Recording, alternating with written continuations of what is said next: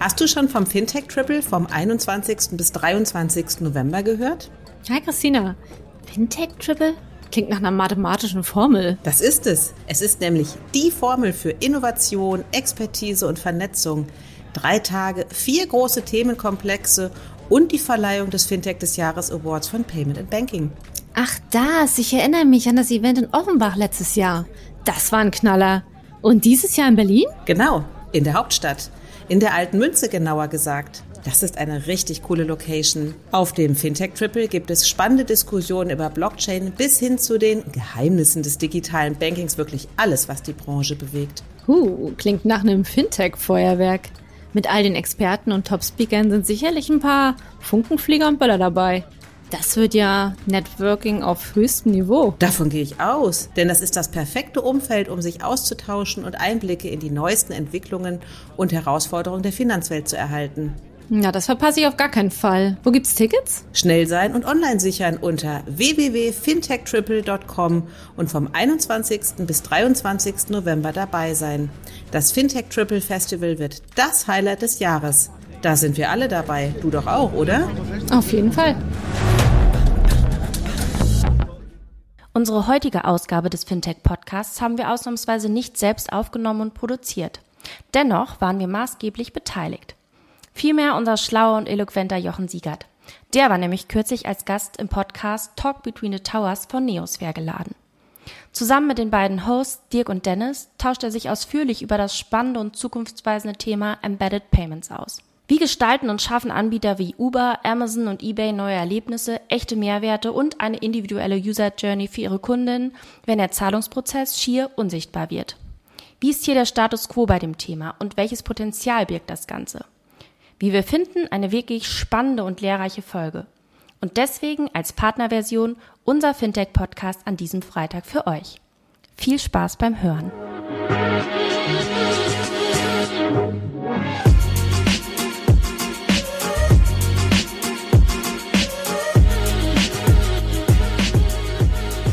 Herzlich willkommen zu einer neuen Folge vom Talk Between the Towers. Ich bin Dennis. Ich freue mich heute wieder am Start zu sein. Und wie immer bin ich nicht alleine hier, sondern ich bin heute mit Dirk hier. Und Dirk, just in time bist du wieder genesen. Wie geht's dir? Ja, genesen ist relativ. Man hört's, äh, es kommt noch viel durch die, äh, viel Ton durch die Nase. Ähm, aber es geht. Ich krieg das gut hin hier, glaube ich, Dennis. Wir, wir, wir packen das zusammen. Und wir sind ja nicht alleine denn wir haben uns für heute auch wieder Verstärkung eingeladen ähm, zu einem super interessanten Thema. Ähm, Dennis, du wolltest ja eigentlich die Intro machen, jetzt nehme ich sie dir fast weg. Ja, jetzt nimmst du mir sie fast weg. Ich wollte eigentlich sagen, dass wir heute zu einem Evergreen-Thema sprechen wollen. Wir haben es in der Perfekt. Vorrede kurz gesagt, dass das Thema jetzt schon zum dritten oder vierten Mal Thema ist. Und ich weiß nicht, ob unser Gast sich selbst auch als Evergreen bezeichnen würde. Auf jeden Fall ist er jemand, der sehr viel Erfahrung im Bereich Banking hat und wahrscheinlich auch mindestens, wenn nicht sogar mehr Podcast-Erfahrung als Dirk und ich. Herzlich willkommen bei uns im Podcast. Jochen Siegert, freut uns, dass du dabei bist. Hallo, vielen Dank, dass ihr mich eingeladen habt. Ja, Jochen, ähm, die meisten werden dich wahrscheinlich kennen, die was mit Finanzen, Banking, Fintech zu tun haben. Aber vielleicht hat, weiß nicht jeder oder jede genau, was du gerade eigentlich so machst. Deshalb vielleicht magst du dich trotzdem am Anfang mal kurz vorstellen. Ja, also für diejenigen, die mich nicht vom Payment Banking kennen und vom Payment Banking Fintech Podcast als freundlichen Mitbewerber von euch. Ich bin seit knapp 25 Jahren in der Industrie, ähm, habe Fintech gemacht, äh, bevor es äh, bevor es Fintech als Begriff schon gab, ähm, habe Anfang der 2000er Jahre bei Mastercard alle Innovationsprodukte eingeführt, ein Chip auf der Karte, NFC-Schnittstelle in der Karte, Kartenprüfnummer auf der Rückseite der Karte, Passwort zum Bezahlen im Internet. Also alles, was damals irgendwie verrückt, fancy, neu war und heute von Millionen Kunden genutzt wird. Ähm, äh, dafür war ich zuständig in der, in der Einführung. Bin dann äh, später Mitarbeiter Nummer 11 gewesen äh, im Headquarter, neu gegründeten Headquarter ähm, von, von PayPal, der PayPal Bank in, in, in Luxemburg. Habe da alle Finanzprodukte aufgebaut, Lending aufgebaut durch den KKR-Deal jetzt mit PayPal äh, mit den 40 Milliarden Kreditbuch weiß man, wie groß das mittlerweile ist. Auch für mich überraschend, wie groß es mittlerweile geworden ist. Jenseits aller Planungen so groß. Ähm, war dann noch Strategiedirektor bei PayPal EMEA und bin dann, als dann Fintech bekannt war, in die Fintech-Industrie reingegangen, habe Finlieb mitgegründet, war Geschäftsführer von Finlieb, äh, Interim-Geschäftsführer von Savedo, heute Weltsparen oder bei Weltsparen, von FinReach, heute Finlieb Connect äh, und äh, Partner für alle Bankthemen, habe die Solaris Bank damals als Projekt Sonne noch mit angeschoben äh, und bin dann äh, zu äh, mein Inkubator Neosphere Industrie äh, oder äh, Sphäre gekommen, ähm, wurde geholt äh, als äh, Vorstand von TraxPay ähm, für die Restrukturierung von, von TraxPay auf ein neues Geschäftsmodell. Das hat war eine harte, lange, ähm, äh, entbehrungsreiche Zeit, aber hat dann funktioniert, haben das von Payment, ähm, B2B Payment zum Supply Chain Finance Anbieter umgewandelt und als dann die Deutsche Bank als erster externer Investor reingegangen ist, ähm, durfte ich zur Deutschen Bank wechseln ähm, und baue da gerade Innovationsprodukte auf, habe äh, Pay-Per-Use für die Deutsche Bank gemacht, äh, bin jetzt beim digitalen Euro sehr eng äh, mit drin und äh, mache noch ein paar andere digitale Produkte, über die ich noch nicht reden darf. Ja, oh. Äh, vielleicht kitzeln wir ja noch ein bisschen was raus. Jochen, äh, vielen Dank für die Vorstellung. Äh, sehr beeindruckender Weg nach wie vor. Also mir war das ja sogar bewusst, aber wenn man es so, so, hört, ist es nochmal umso beeindruckender. Ähm, aber was ich da mitnehme und was sehr gut, glaube ich, zu unserem heutigen Thema passt, was wir immer noch nicht verraten haben, Dennis, also wenn die Leute es nicht gelesen haben in der, in der Überschrift zum Podcast, dann wissen sie es noch nicht. Zum heutigen Thema passt, glaube ich, gut, was du gesagt hast, dass du so ganz früh an den fancy Themen gearbeitet hast, die dann irgendwann ganz normal waren und die jeder nutzt. Und heute geht es nämlich um Embedded Payments, in Klammern Embedded Financial Services. Und das ist tatsächlich das Thema, was wir auch schon öfter aufgegriffen haben, also was nicht ganz neu war und witzigerweise schon in dem ersten äh, Podcast, was habe ich gesagt, Sommer 21, hat der Interviewgast gesagt, ja, das ist ja auch nichts Neues. Ja, also das gab es damals ja auch schon länger. Ähm, also kein, kein ganz neuer Schuh, aber immer noch sehr wichtig und immer noch sehr relevant. Und ich kann mich erinnern an meine Produktmanagerzeiten in der Bank, wo ich immer wieder gedacht und dann auch ganz oft gesagt habe, dass viele Kunden der Bank, die wollen ja nicht Banking machen, weil Banking so toll ist. Ja, wir in der Bank, wir haben natürlich Banking total toll gefunden und wollten immer, dass die Kunden Banking auch toll finden. Aber eigentlich ist für viele Kunden Banking etwas, was funktionieren muss, ja. Und ich, ich finde dieses Thema Embedded Payments so die, Idee, dass dass ich gar nicht mehr unbedingt merke, wie Zahlung passiert, oder dass es zumindest sehr sauber in einen anderen Prozess eingebettet ist. Das, ähm, da arbeiten wir immer noch dran. Da können wir heute, glaube ich, mal drauf schauen, wo wir da stehen, wo wir herkommen und wo die Reise hingeht.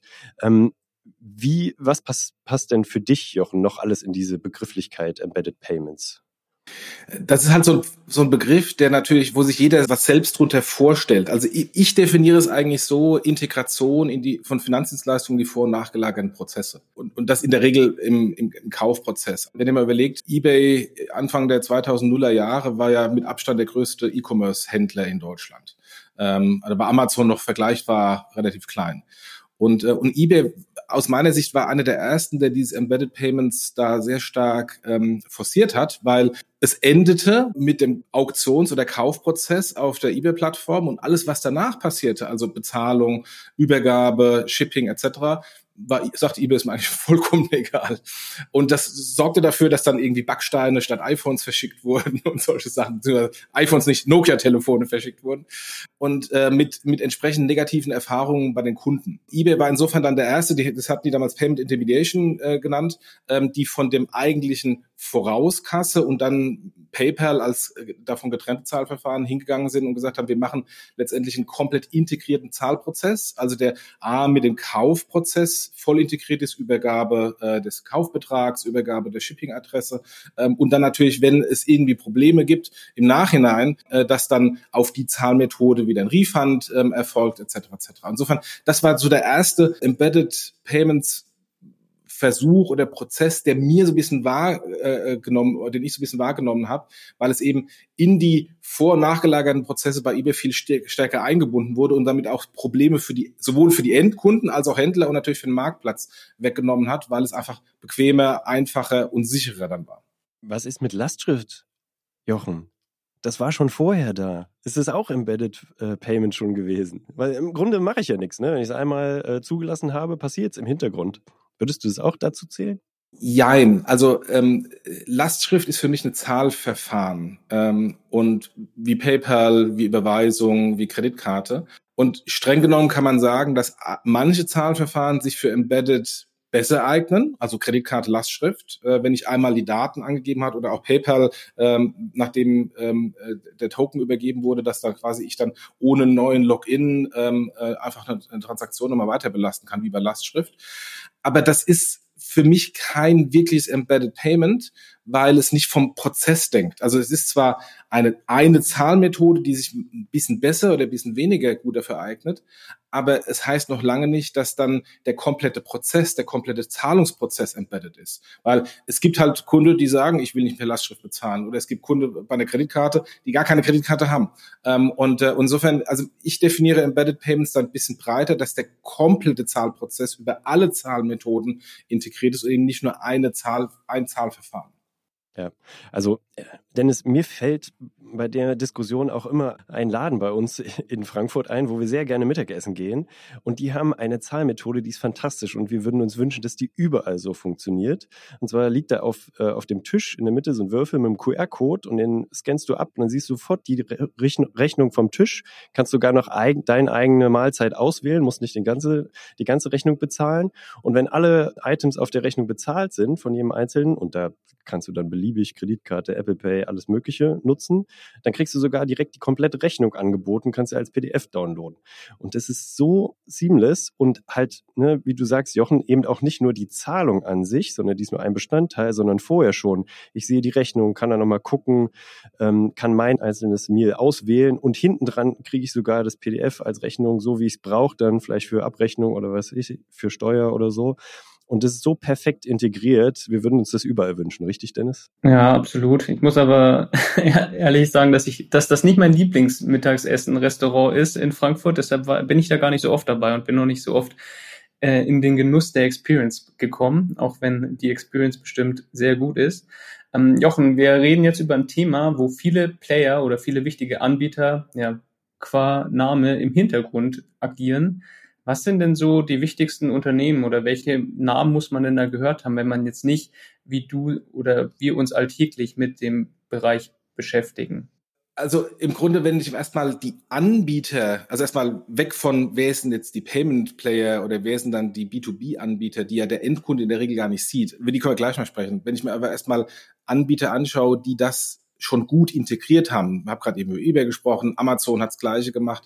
Ähm, dann gibt es dieses Beispiel mit, mit Uber, ähm, dass die ja damals ähm, Embedded Payments gemacht haben und die komplette User Experience verändert haben. Also ein bisschen im Vergleich mit diesem QR-Code, ähm, dass ich dann eben nicht auf den blöden Kellner warten muss, weil ähm, es pressiert das nächste Meeting und ich muss schnell raus und, und bezahle. Was ja eine bessere User Experience ist, bei, bei Uber ja auch so gewesen, dass ich ähm, von vornherein weiß, das ist der Betrag, den ich, äh, den ich von A bis B äh, bezahle ähm, und, ähm, und ich be bezahle quasi vorab und wenn ich dann angekommen bin ähm, bei B, springe ich einfach aus dem Auto. Und äh, das war ja eine revolutionäre User Experience für Taxifahren ähm, und hat äh, Uber insofern ja massiv verändert im Vergleich zu allen anderen, mittlerweile kopiert von MyTaxi und oder Frina oder wie sie immer auch heißen. Insofern, äh, da, oder, oder Starbucks genau das gleiche. Ähm, ich bestelle meinen Kaffee vorher, ähm, gehe dann in die Starbucks-Filiale vorbei, an der Kasse, an der Kassenschlange vorbei, nehme meinen Kaffee und gehe raus. Ähm, das ist, sind, sind Anwendung von Embedded, Payments, die letztendlich das Nutzerverhalten verbessern und natürlich dann den jeweiligen Anbietern, hier Uber, Starbucks etc., massiv Wettbewerbsvorteil äh, gebracht haben. Insofern erstmal über die, also wer hat erfolgreiche Embedded Payments eingesetzt und wer sind jetzt die Anbieter, die das machen? Ich würde beispielsweise für, über eine, Adyen sprechen, ähm, die sehr stark im, im Marktplatzbereich Embedded Payments erstmal ermöglicht haben und äh, darüber eigentlich gewachsen sind. Also eigentlich jeder größere Marktplatz weltweit nutzt Adyen, ähm, weil die dafür ihre, ihre Systeme sehr stark optimiert haben, natürlich auch insofern dann Wettbewerbsvorteil ähm, Arbeit haben. Molly Stripe sehr stark auch, also Molly ähm, wie Stripe, aber eher im, im KMU-Bereich. Ähm, Shopify, ShopPay ähm, ähnlich, ähm, eine sensationelle Integration äh, in die, in die Shopi Shopify äh, Payment Gateways. Ähm, und ähm, insofern, das sind so diejenigen, die da sich im Grunde als Anbieter im Embedded Payment herauskristallisiert haben. Und das Kuriose ist, dass wenn ich mir die etablierten Player angucke, also eine CompuTop, die, äh, die als äh, E-Commerce PSP äh, sehr aktiv war, eine Concardis, eine PayOne als die großen deutschen Acquirer, die haben das bis heute nicht so integriert und haben das gleiche Standing wie eine Adyen, wie eine Stripe. Und, äh, und das sieht man, dass wenn man einmal auf diesem, auf diesem Zug aufgesprungen ist, ähm, es dann für die anderen, die das dann eben nicht rechtzeitig geschafft haben, wahnsinnig schwer ist, überhaupt mitzufahren und äh, den, den, den Zug nicht zu verpassen, den Anschluss nicht zu verpassen. Und äh, ich hatte vor, ich glaube, einem Jahr oder anderthalb Jahren bei, bei Payment Banking mal eine, eine Übersicht gemacht über das Wachstum der großen PSPs, also Adyen und, äh, und Stripe versus den etablierten. Und die sind nicht nur größer mittlerweile als die etablierten, sondern sie wachsen auch ähm, damals um 70 Prozent, während die etablierten irgendwie 10, 20 Prozent gewachsen sind. Das heißt, die Schere geht immer weiter auseinander und das zeigt, Embedded ist, äh, ist insofern sehr, sehr wichtig. Und wenn man es mal allgemein mal anschaut, eine PayPal ist im Embedded Payment äh, sehr stark, eine Klarna, eine RatePay als Embedded Payment für, für Rechnungskauf bei einer Pay Later. Und wir haben gerade eben äh, schon, schon über Banksware kurz gesprochen, äh, die machen halt dann die Finanzierung. Da gehen wir weg vom Payment hin zur Finanzierung und deswegen eigentlich ist ja Embedded Finance und mittlerweile in und nicht mehr nur noch Embedded Payment. Ja, ich habe gerade die ganze Zeit überlegt, ob ich irgendwie Wirecard noch eine Frage einbringe oder ob wir da noch was reinbringen. Aber ich glaube, das würde ein bisschen zu weit führen. Der ähm, Drops ist gelutscht. ich glaube, das wird nichts mehr. Ja, äh, Jochen, du hast gerade schon ein paar gute Anwender gesagt. Also ein eBay, ein Starbucks, ein Uber, die das gut machen. Also wir haben jetzt vielleicht ja auch paar Hörer dabei oder paar Hörerinnen, deren, die ein Unternehmen haben und die das noch nicht so auf dem Schirm haben. Was, also klar, Kundenmehrwert ist wahrscheinlich der große Vorteil, aber was sind denn noch so Vorteile, die ich haben kann, wenn ich Embedded Finance, Embedded Payments oder was auch immer Embedded dann ist, ähm, bei mir integriere? Conversion und mehr, damit mehr Umsatz. Ähm, also warum machen denn die Marktplätze das ähm, und geben es nicht ab an einen, einen PSP wie früher?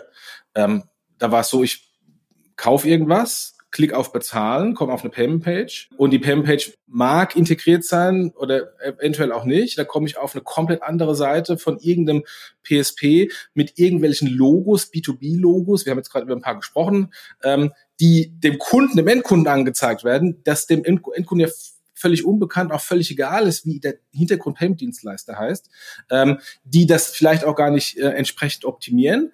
Ähm, und in diesem ganzen, in dieser ganzen User Journey habe ich natürlich dann, je komplexer und je verwirrender das ist für den Endkunden, habe ich natürlich eine höhere Wahrscheinlichkeit abzuspringen. Das heißt, je tiefer ich Payments integriere in die Prozesse und je tiefer das drin ist und dass der Kunde es gar nicht mehr merkt, dass es eigentlich jetzt vielleicht ein Hintergrunddienstleister ist, der die Zahlung abwickelt, sondern de facto glaubt er immer noch, er ist auf dem Marktplatz aufgesprungen und nicht woanders. Je besser das ist, desto wahrscheinlicher wird, die, wird der Kauf auch abgeschlossen. Und nichts für die Händler ist äh, unangenehmer als ich gehe den kompletten Prozess durch. Ich habe den Kunden äh, erstmal für teuer äh, Google Advertising akquiriert, um überhaupt in meinen Shop zu kommen. Äh, dann habe ich ihn äh, durch den Funnel im Shop optimiert durchgedrückt und dann kommt er an die Payment-Wand und bleibt da hängen und springt ab. Ähm, und, äh, und insofern, das ist der, aus meiner Sicht der, der, der fast wichtigste Grund für die, die Anbieter, sowas zu machen, um einfach mehr Umsatz zu generieren und weniger Abbrüche zu generieren. Wobei das ja witzigerweise, wenn ich so drüber nachdenke jetzt, so zwei Extreme gibt. Ne? Genau das, was du jetzt gesagt hast, Jochen. Also umso wohler ich mich weiterhin in dem in der Marktumgebung von dem Shop fühle, wo ich unterwegs bin und das alles gut aussieht und vertrauensvoll aussieht, mache ich dann natürlich weiter und breche meinen Vorgang nicht ab. Aber es gibt ja auch PayPal oder mal Kauf mit Amazon, so Sachen, die es geschafft haben, eine gewisse äh, Nutzerakzeptanz zu kreieren. Und ich glaube, die sind dann auch ein Garant dafür, dass es weitergemacht wird, ja, weil ich dann zum Beispiel weiß, okay, ah, ich kann hier direkt mit PayPal bestellen und bezahlen, da muss ich hier in dem Shop nicht mal mehr meine Adressdaten nochmal eindiddeln. Und das ist dann auch so ein Punkt. Ne? Also so ein bisschen embedded so und so, ne? Ja, absolut. Und äh, ihr habt ganz am Anfang gesagt, ähm, nicht jeder Endkunde äh, hat die gleiche Begeisterung für Finanzdienstleistungen wie wir drei. Das stimmt. Und äh, am Ende des Tages wollen die Leute was kaufen und sie wollen sich nicht damit beschäftigen, wie sie bezahlen. Bezahlen ist eigentlich eher negativ besetzt, weil ich habe ja dann Geld weniger. Und sie wollen gegebenenfalls sich nicht damit beschäftigen, wie sie eine Finanzierung machen. Und natürlich gibt es hinten dran verschiedene Lösungen, ähm, auch für Finanzierung. Ich kann kann es über mein Girokonto mit Dispo machen, ich kann einen Barkredit machen, ich kann oder eine voll integrierte Absatzfinanzierung machen. Äh, und je einfacher das ist, desto schneller kaufe ich es dann, weil, wie gesagt, Finanzprodukte sind nur Mittel zum Zweck und niemand wacht auf und sagt, ich will heute Finanzierung machen oder ich will heute bezahlen. aber ich will heute mir ein iPod kaufen oder ein, äh, ein MacBook oder ein iPhone. Das sind die, das sind eigentlich die Treiber. Und je, je mehr die Komplexität unserer Finanzprodukte weggenommen wird, desto wahrscheinlicher ist der Kunde dann auch in der Lage, dann es auch zu nutzen ähm, und den, den Kauf dann auch erfolgreich abzuschließen. Ja, ja, und da gibt's ja auch schon gerade von den großen ähm, richtig gute Projekte, die gezeigt haben, wie das funktionieren könnte. Ne? So ein Amazon Go oder ich kann mich erinnern, auch bei im Apple Store kannst du ja auch äh, direkt mit der App vor Ort Sachen kaufen und dann einfach rauslaufen ähm, so dass das auch eher in den Hintergrund rückt oder beziehungsweise halt dieser, ich muss mich irgendwo an eine Kasse stellen und noch äh, Geld oder ein Zahlungsmittel, eine Kreditkarte vorzeigen, das ist ja gar nicht mehr da dann. Und äh, ähnliche Wege gehen ja jetzt dann sogar Supermarktketten wie Rewe, die halt auch über ihre eigene App mittlerweile so Zahlverfahren äh, dann anbieten, dass du auch, ähm, ja, ich denke mal, nicht allzu naher Zukunft da auch die Möglichkeit hast, halt einzukaufen und am Ende nicht mehr bewusst zu bezahlen, also dass das quasi in den Hintergrund wandert. Ja. Finde ich super interessant. Ja. Man muss aber auch als der Anbieter den Bedarf dafür sehen und auch mutig sein, es umzusetzen. Also Apple finde ich, das ist ein sensationelles Beispiel gebracht. Ähm, das ist ja mit Abstand der Laden, wo der meiste Umsatz pro Quadratmeter gemacht wird yeah. im, im Retail. Und genau dieser Laden hat keine Kasse es gibt keine Kasse. Und es war das erste Mal, als ich in den USA in einem, in einem Apple Store war, bevor die überhaupt zu uns gekommen sind ähm, und da was gekauft habe, bin ich da ein bisschen rumgeirrt nach dem Motto, wo kann ich denn hier bezahlen? und, und, wurde dann so etwas so, okay, da, der komische Europäer, ähm, äh, der ist halt verwirrt angesprochen und dann er so, ja, kannst bei mir bezahlen, hier kein Problem und zieht sein, sein mobiles Terminal raus. Ähm, und man muss natürlich auch den Mut haben, diesen Weg zu gehen. Ähm, also stellt euch mal ein klassisches Warenhaus vor, wo keine Kassen mehr sind. Äh, ist natürlich 10.000 Mal geiler, wenn ich da im Gang irgendjemanden, der angestellt ist, da bezahlen kann, einfach rausgehen kann und eben nicht Schlange stehen muss. Aber die haben das bis heute nicht. Ähm, da ist bis heute Schlange stehen an den Zentralkassen angesagt. Genau. Aber jetzt sind wir schon an dem Punkt, und das ist vielleicht auch eine interessante Fragestellung. Die ganz großen Apple und Co., die befassen sich ja schon auch genau mit dieser Thematik, weil denen das natürlich super bewusst ist, was das für eine Bedeutung in, in der User Journey hat. Und du sagst jetzt sogar, ja, PSP ist super Wachstum, läuft bei denen. Ist es und, ne, und das ist ja jetzt auch keine neue Frage, aber äh, so die großen Techs, haben die Interesse, sowas auch mal direkt selbst zu machen und dann auch äh, diesen Markt mit einzunehmen, das Feld dort aufzurollen? Wenn man vielleicht mal ganz hinten anfängt, warum hat Amazon ein One-Click-Payment gemacht und warum hat eBay PayPal gekauft? Also Ende der, Ende der 90er, Anfang der 2000er. Ein paar Tage her weil sie eben festgestellt haben, dass Payment ein, ein Umsatzverhinderer ist. Ähm, und, ähm, und sich dann zwangsweise mit dem Mist beschäftigen mussten. Äh, das ist ja auch nicht so, dass die, dass die Amazon und die PayPals und die Googles äh, da ähm, äh, äh Spaß dran haben, sondern ähm, äh, das ist ja letztendlich verhindere. Und wenn ich Wachstumsunternehmen bin und alles bei Wachstumsmultiples äh, bewertet werde, muss ich natürlich herausfinden, wie kann ich mein Wachstum beschleunigen statt irgendwie ähm, äh, beschränken.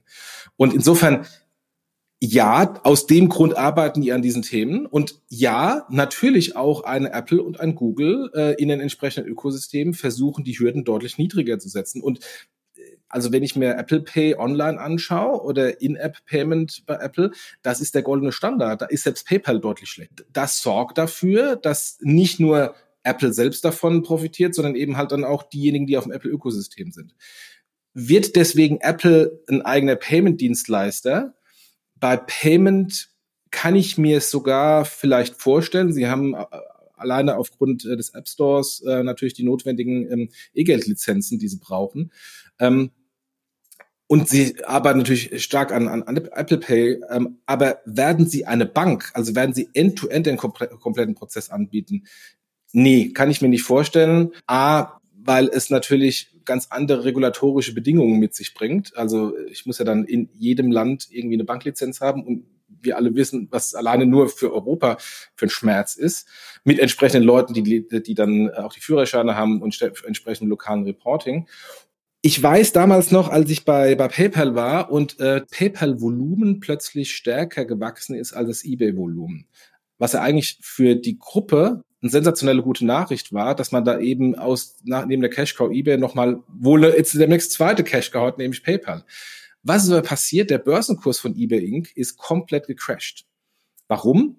Weil die Analysten dann gesagt haben, ja, guck mal, hier die, die äh, Umsatzmarge von eBay ist ja ein Traum die Umsatzmarge von PayPal ist vielleicht ein Traum für die etablierten Banken, aber im Vergleich zu der eBay-Umsatzmarge ist es ja Peanuts.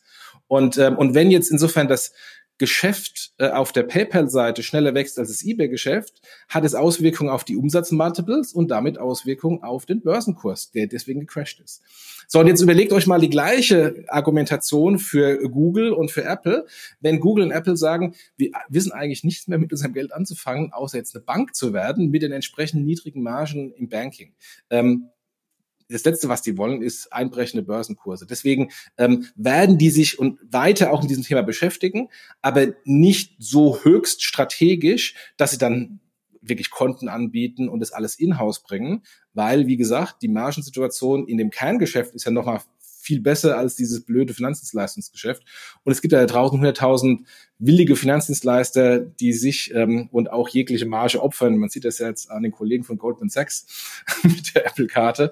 Ähm, und, äh, und da im Moment noch wunderbare Dienstleister sind äh, für die großen Googles und Apples und eben nicht notwendigerweise eine Banklizenz nötig ist dafür. Ja, also ich muss sagen, ich bin nach wie vor großer Apple-Fan und du hast es ja selber gesagt. Also Apple Pay ist für mich auch mittlerweile es hat ein bisschen gedauert. Äh, lange war es PayPal oder Lastschrift, was ich gemacht habe. Mittlerweile habe ich auch das Gefühl, dass immer mehr Händler, Dienstleister Apple Pay anbieten und dann klickst du einfach auf Apple Pay einmal, klickst rechts oben zweimal und dann hast du schon gezahlt und das ist, finde ich, so seamless, dass das also viel einfacher geht's ja gar nicht. Äh, man muss nur manchmal aufpassen, dass man seine Adresse und so auch bei Apple ändert. Das ist gar nicht so, gar nicht so schlecht dann. Äh, sonst Memo an selbst. Ja, Memo an selbst äh, soll äh, einem Freund von mir schon mal passiert sein, sage ich dazu jetzt mal. Aber wir haben es jetzt schon gesprochen und es kommt immer mehr. Ähm, und ich glaube, so eine allgemeine Frage, die wir auch bei uns immer diskutieren, ist eigentlich, ja, jetzt war das mal innovativ. Wir haben aber können natürlich jetzt auch streiten, wie innovativ ist das wirklich, weil Embedded Finance, Embedded Payments schwirrt immer ein bisschen rum sind wir nicht langsam in einem Status, wo das alles ein Must-Have geworden ist und nichts Besonderes mehr? Und wenn das so ist, wo kommt denn da neue Innovation her? Siehst du da noch Potenzial, Jochen? Also ich glaube, über all das, was wir gerade geredet haben, das ist Must-Have. Letztendlich auch als Differenzierungsfaktor ähm, fast nicht mehr zu gebrauchen. Also entweder habe ich es oder ich habe es nicht. Und wenn ich es nicht habe, habe ich weniger Umsatz ähm, oder ich habe nicht mehr das Wachstum, wenn ich Payment-Dienstleister bin. Habe ja das Beispiel vorhin gebracht mit dem Wachstum von, von Adyen und Stripe versus den etablierten. Also insofern ist eigentlich Must-Have. Was noch nicht Must-Have ist, ist dieses komplett Invisible. Also, dass ich gar nicht mehr merke, dass ich bezahle oder der Prozess so stark reduziert wurde. Wie gerade eben erwähnt bei Apple Pay, ich sehe dann teilweise gar nicht mehr die Payment Page, sondern ich sehe Apple Pay, drück drauf, doppelklicken, habe bezahlt. Das ist ja fast invisible oder das Uber-Beispiel. Da sind viele noch nicht und auch viele Anbieter auf der, auf der Dienstleisterseite im Financial Services sind da noch nicht mit ihren Produkten. Ähm, und da geht es aus meiner Sicht die nächsten Jahre hin, dass es noch weniger visibel ist, auch wenn teilweise der Regulator aus teilweise auch guten Gründen versucht, da trotzdem wieder die Visibilität und die Authentifikation nach vorne zu schieben. Aber das geht weiter in diese Richtung. Da ist noch viel zu tun, so, sowohl auf der Dienstleisterseite als auch auf der Anbieterseite allein schon vielleicht davon wegzukommen, das dann auch Kasse zu nennen. Ne? Exakt, ja, genau. Bisher tue ich ja selbst in einem E-Commerce-Store noch alles in meinen Warenkorb und äh, bewege mich dann zwar nur mit Mauszeiger, aber schon mit dem dann zusammen auch zur Kasse. Da sind wir bei dem Apple-Thema. Äh, größter, größter Umsatz pro Quadratmeter ohne Kasse. ähm, wenn wir jetzt mal den Blick äh, aus Retail so ein bisschen wegbewegen, B2B-Business. Welche Rolle spielt Embedded Payments dort? ist es da auch, hat es eine gleiche Relevanz? Also, wir sind jetzt auch ein Unternehmen und ich bin einer derjenigen, die bei uns dann immer fragen, wo ist die Rechnung hin und her und so und das muss alles sauber sein, wo wir jetzt bei dem Thema Regularik und Transparenz sind. Ja. Wird es auch kommen? Glaubst du, das wird auch alles viel einfacher, aber trotzdem regulatorisch passend? Ich würde schon sagen, das ist schon längst da. also denk mal an ähm, SAP Ariba, den Procurement-Marktplatz.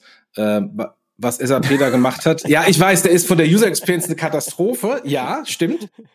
Aber ähm, insbesondere in den USA gibt es ein Ariba Pay. Also letztendlich haben die sowas wie ein PayPal nachgebaut oder ein Tradeshift ähm, auch als als großer Marktplatz. Die haben nicht nur Payment äh, und äh, und diverse Integrationen ähm, von von von Banken für Finanzierung, sondern auch Absatzfinanzierung bzw. Supply Chain Finance für die Lieferanten, dass die ihr Geld früher bekommen.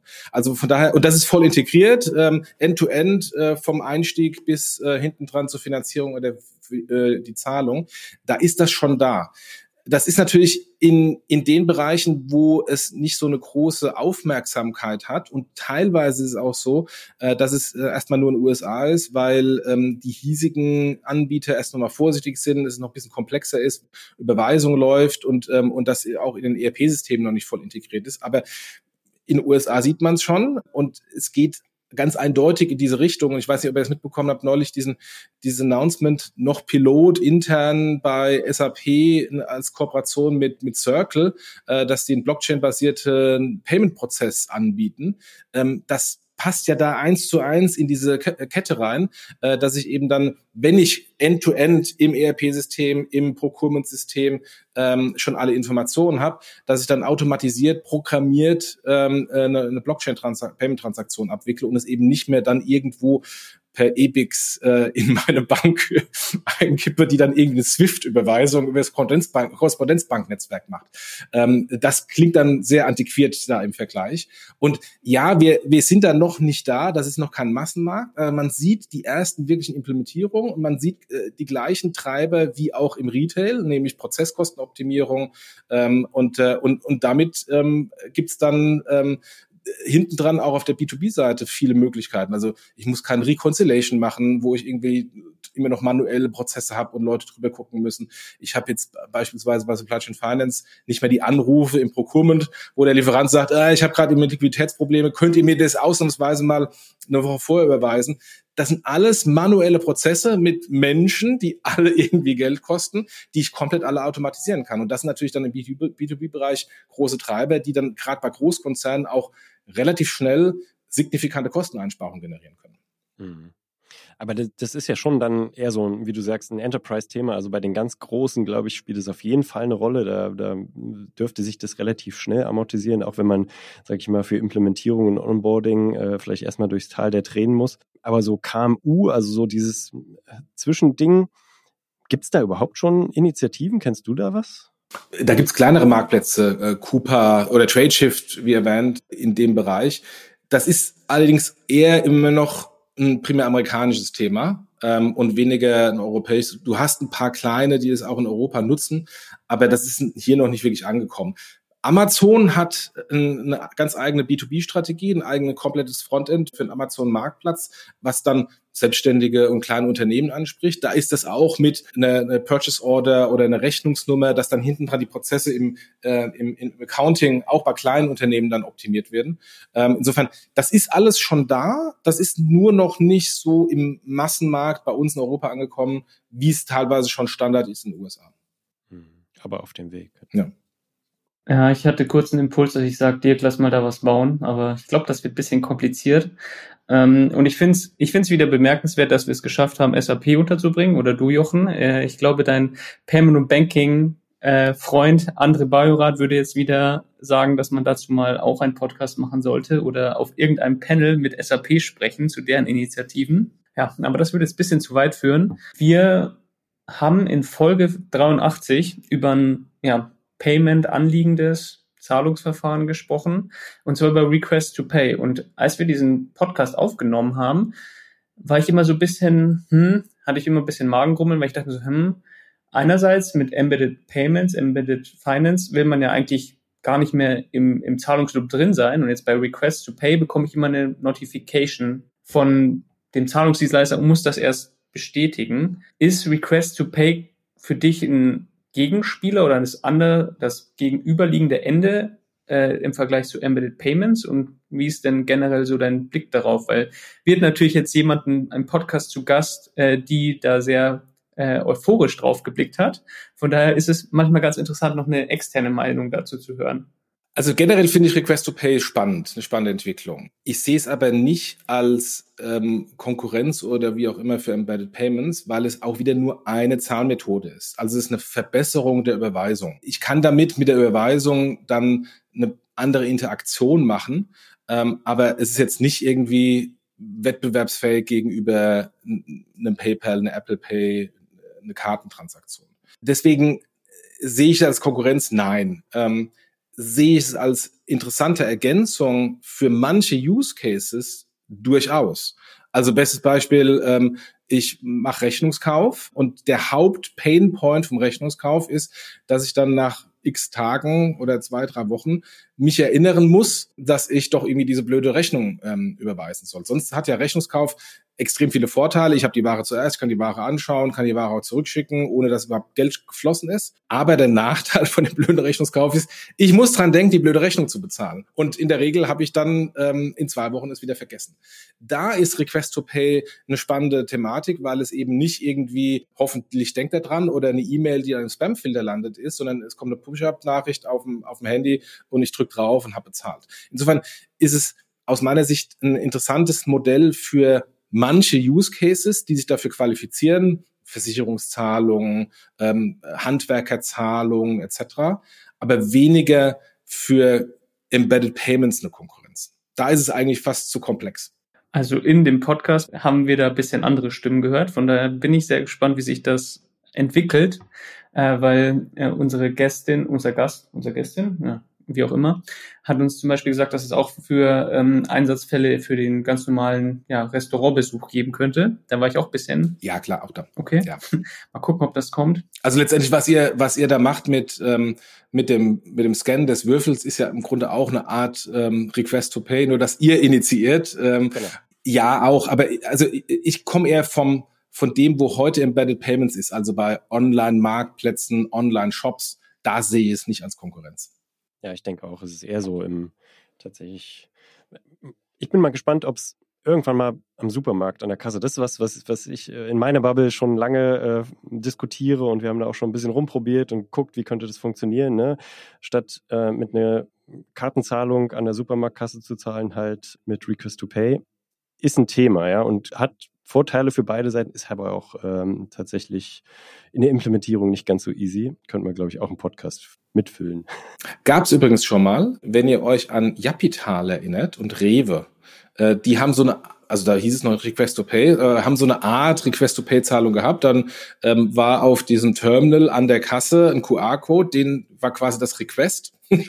ich habe den QR-Code dann gescannt äh, und dann eine Payment-Transaktion initiiert. Insofern gab's alles schon mal. Manchmal ist ja die Frage, wird es nix oder war einfach nur das Timing falsch? Ich glaube, da ähm, war auf jeden Fall das Timing falsch.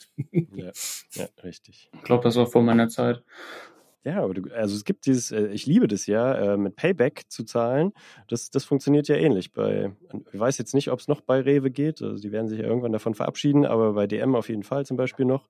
Scannst du einfach die Payback-Karte ja so und so und dann kannst du auch direkt äh, den Bezahlcode scannen und kannst du sagen, mit Payback Pay bezahlen und rausgehen. Ja. Fertig. Und das ist auch super convenient. Ähm, wir waren eben gerade schon mal so ein bisschen fast abgebogen in Richtung äh, Zukunft von Geld, also Thema digitaler Euro oder alles, was man so sich um äh, Kryptowährungen vorstellen kann, was für uns relevant wird. Die Programmierbarkeit ist, glaube ich, in dem Fall tatsächlich ähm, was, was du schon angesprochen hast, Jochen, wo ich auch ähm, Potenzial sehe, was man da gerade im B2B mitmachen kann. Da kann man ganz viele Prozesse tatsächlich streamlinen und automatisieren, weil dann eben Regeln wirklich in der Blockchain hinterlegt werden. Jetzt genau auf äh, Embedded Payments mal bezogen? Siehst du noch andere Fälle, wo äh, sinnvoll wäre, das dann tatsächlich irgendwann mal im Rahmen des digitalen Euro noch zu ergänzen oder zu erweitern, wo das auch noch besser werden würde? Rein theoretisch ja, großes Aber. ich bin ja ähm, Teil von dieser von dieser Market Advisory Group ähm, und äh, darf da die die oder durfte die ganze Zeit äh, das Projekt läuft jetzt äh, aus diese Investigation Phase die EZB beraten ähm, bei der Überlegung zur Entwicklung des digitalen Euro. Was da jetzt rausgekommen ist, und das ist ja auch alles öffentlich, alle Unterlagen ja äh, regelmäßig von der EZB auf der Webseite äh, veröffentlicht, ist ähm, allerdings kein programmierbares Retail-Produkt. Es soll wohl so eine Art Programmierbarkeit geben, die aber eher vergleichbar ist mit der Programmierbarkeit, wie wir es bei unserem Homebanking oder Online-Banking kennen, wenn wir einen Dauerauftrag einrichten. Genau, Dauerauftrag. Aber also so habe ich es auch rausgelegt. Ja, also richtige Programmierbarkeit, wie wir es bei Stablecoins kennen oder wie wir es im Kryptobereich kennen, wird es da zumindest am Anfang nicht geben. Und da wir gerade auch über Request to Pay gesprochen haben, der digitale Euro ist in vielen Bereichen Request to Pay. Äh, das heißt, ähm, ich habe dann tatsächlich irgendwo einen QR-Code und scanne den ab und mache dann eine Push Instant Payment Transaktion ähm, zugunsten des Händlers. Das ist weit davon entfernt von Embedded Payments, Seamless Payments, Invisible Payments. Das geht eigentlich eher fünf Schritte zurück. Und, ähm, und das ist äh, ehrlich gesagt mein aktuelles Hauptproblem im digitalen Euro. Also ich glaube sehr stark an die These, wir brauchen eine europäische Payment-Infrastruktur. Ähm, und bekannterweise waren jetzt die privatwirtschaftlichen Verfahren, paneuropäische Zahlverfahren aufzubauen, bislang noch nicht so sehr erfolgreich. Insofern macht es durchaus Sinn, sich mit diesem Thema zu beschäftigen und eine Infrastruktur aufzubauen. Allerdings sieht das alles eher aus wie ein Zahlverfahren von vor fünf Jahren und nicht wie ein Zahlverfahren in fünf Jahren. Aber das Zahlverfahren kommt erst in fünf Jahren und, ähm, und ist dann der digitale Euro noch oder überhaupt kompetitiv mit privatwirtschaftlichen Initiativen wird man sehen. So wie es im Moment entwickelt wird, bin ich da eher skeptisch und glaube da eher an, an so eine grundlegende Payment-Infrastruktur, die auch genutzt werden wird, aber die jetzt nicht in irgendeiner Weise, aus meiner Sicht, eine Konkurrenz darstellen wird für dann State-of-the-Art Zahlverfahren, die voll programmierbar sind, die invisible sind, etc. Ja, haben wir schon mal ein Thema, worüber wir in drei bis fünf Jahren nochmal sprechen können. Ja. mal schauen, ob das so kommt, wie du es jetzt gesagt hast, Jochen. Ja, ähm, wir sind, glaube ich, so langsam auch am Ende mit unseren äh, Fragen und mit dem Podcast. Und jetzt kommt eine Frage, die stellen wir eigentlich jedem Gast am Ende. Bei dir ist es jetzt ein bisschen ja, zwiegespalten, weil damit könntest du auch gleich lüften, was ihr äh, bei Payment und Banking in den nächsten Folgen so macht. Aber wenn du bei uns äh, oder generell in dem Podcast dir mal einen Gast oder ein Thema wünschen würdest, welches wäre das denn? Welchen auch immer, ihr hört es bei Payment Banking Podcast zuerst.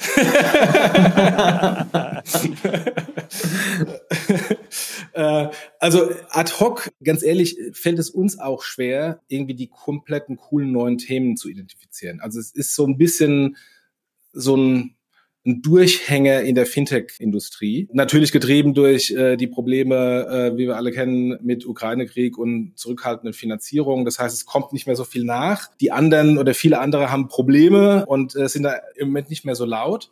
Ähm, deswegen im Moment ist es eigentlich eher schwer, ähm, jetzt wirklich die absolut coolen Trends neu zu identifizieren.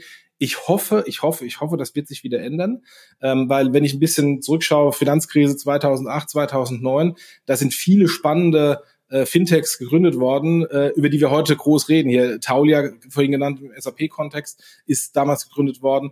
Und ähm, insofern, ich hoffe immer noch, dass jetzt ähm, die aktuelle Krise neue, coole Startups bringt, über die wir in ein, zwei Jahren dann äh, berichten können. Sei es bei euch oder bei uns bei Paymentback. Ja, aber ganz interessanter Gedanke, Jochen.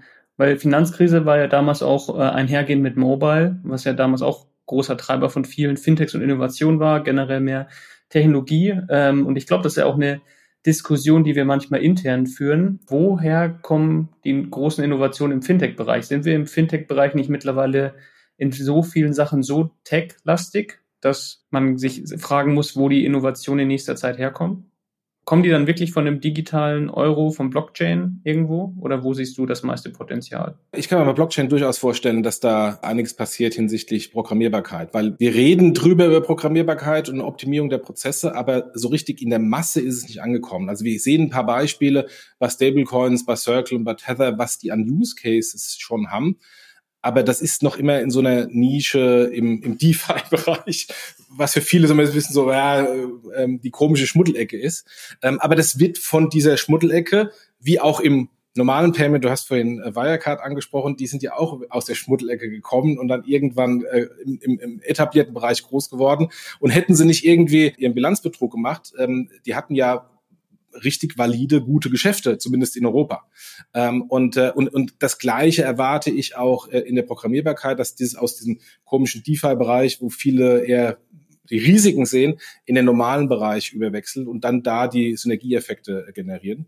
Und äh, ich meine, denkt mal an das ganze Thema Buy, Buy Now Pay Later. Das ist heute ein Buzzword ähm, und jeder muss Buy Now Pay Later haben, um letztendlich dann über Finanzierung mehr Umsatz zu generieren.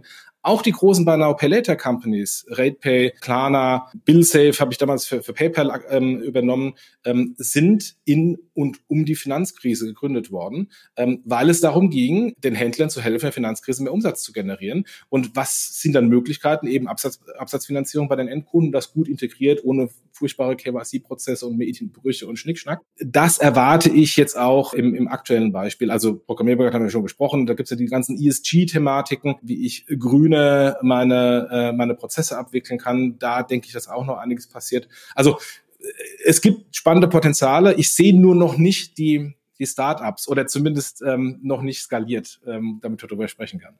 Dann gehen wir mal auf die Suche, Dennis, würde ich sagen. Auf jeden Fall haben wir was für, fürs Backlog. Vielen Dank, Jochen, dafür. Nehmen wir mal auf. Und ähm, ihr da draußen werdet dann hören, wo ihr es zuerst hört. Äh, wir sind gespannt. Auf jeden Fall ein herzliches Dankeschön euch da draußen auch wieder fürs Zuhören heute. Ich fand es sehr kurzweilig. Äh, Jochen, vielen Dank für diesen Ausflug in den aktuellen Stand äh, zur Embedded Finance-Payment. Äh, super interessant und äh, es äh, hat sich befürwortet, dass wir dich hier mit reingeholt haben zu dem Thema. Ähm, viele gute Insights. Danke dafür. Ja, vielen Dank, dass ihr mich eingeladen habt. Danke, Jochen. Genau, und dann bleibt uns nur noch zu sagen, vielen Dank. Ich sag euch, bleibt gesund, passt auf, der Hochsommer birgt so einige ähm, Widrigkeiten da draußen. Mich hat's zwei Tage tatsächlich geplättet. Bleibt gesund und äh, wir hören uns beim nächsten Mal. Macht's gut. Bis dann, ciao. Tschüss.